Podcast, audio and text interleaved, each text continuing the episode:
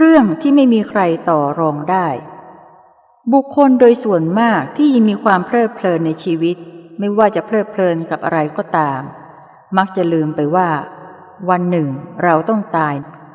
และเมื่อถึงเวลาที่ความตายนั้นมาถึงจริง ๆ ผู้ที่ไม่ได้เตรียมตัวเตรียมใจก็จะเกิดความตื่นกลัว ตกใจและสะดุ้งต่อความรู้สึกนั้น เหมือนคนที่ถูกบังคับอย่างเด็ดขาดว่า ต้องออกจากบ้านไปทันที ทั้งที่ยังไม่ได้เตรียมตัวใด ๆ เลย เช่นนี้แล้ว ผู้นั้นก็จะต้องมีความหวั่นกลัวตกใจเป็นอย่างมาก เพราะไม่รู้ว่าจะไปไหน ไปแล้วจะเป็นอย่างไร นี้ฉันใด ผู้ที่มีความตายมาถึงโดยไม่ได้เตรียมตัวเตรียมใจก็ฉันนั้น ผู้ฉลาดในธรรมะของพระพุทธองค์ จึงมีการเตรียมรับกับสิ่งนี้ไว้เป็นอย่างดี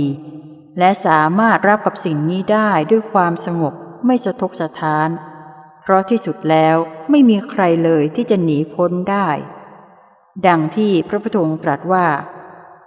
ทุกชีวิตที่เกิดมาแล้ว จะต้องแตกสลายในที่สุด